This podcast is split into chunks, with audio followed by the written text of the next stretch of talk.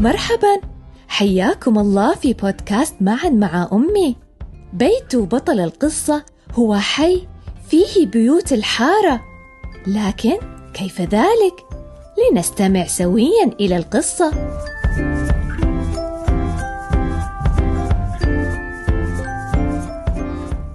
بيت بيوت.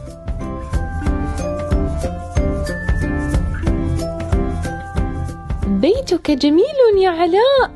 قالت لينا. أجاب علاء بكل فخر. نعم نعم.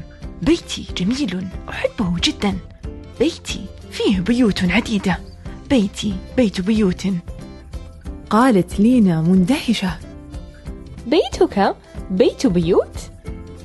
بيتي بيت بيوت. حديقته بيت شجر ليمون وبرتقال وعنب. بيتي بيت بيوت. على أغصان الشجر بنت العصافير أعشاشها من قش وعيدان خشب.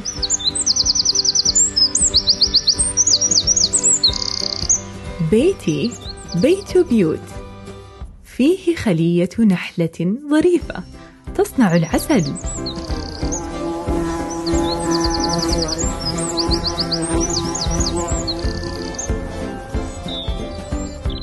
بيتي بيت بيوت. في زاوية سوره بيت عنكبوت صغير مشاغب. بيتي بيت بيوت. في غرفة الجلوس هنالك حوض تعيش فيه سمكة أختي ريانة بيتي بيت بيوت. قرب باب مطبخه بيت قطة الدلوعة رمانة. بيتي بيت بيوت. في مخزن بيتي مرة اكتشف أبي دار فأرة سرحانة.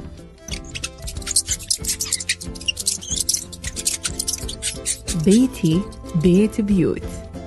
قرب بابه الحديدي بيت حارسنا الأمين الكلب جلمود بيتي بيت بيوت. أقضي فيه مع عائلتي أحلى الأوقات.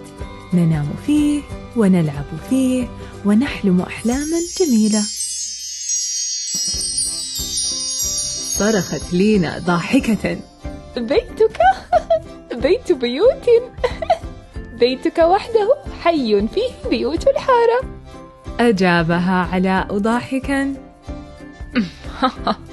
صح صح. بيتي حارة يملأها الحب والهدايا.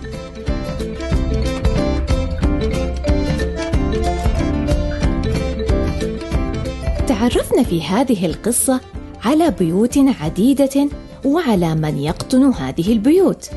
سأسألكم سؤالا برأيكم ما هو بيت الحروف وتغذية العقول يا ترى؟ أخيرا لنحضن أنفسنا ونردد. أنا مهم. أنا مميز. أحب بيتي. وفخور به.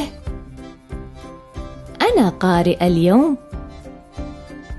أنا قائد الغد. شكرا لكم. على أمل أن نلتقي بكم مجددا في بودكاست معا مع أمي من إثراء. في أمان الله.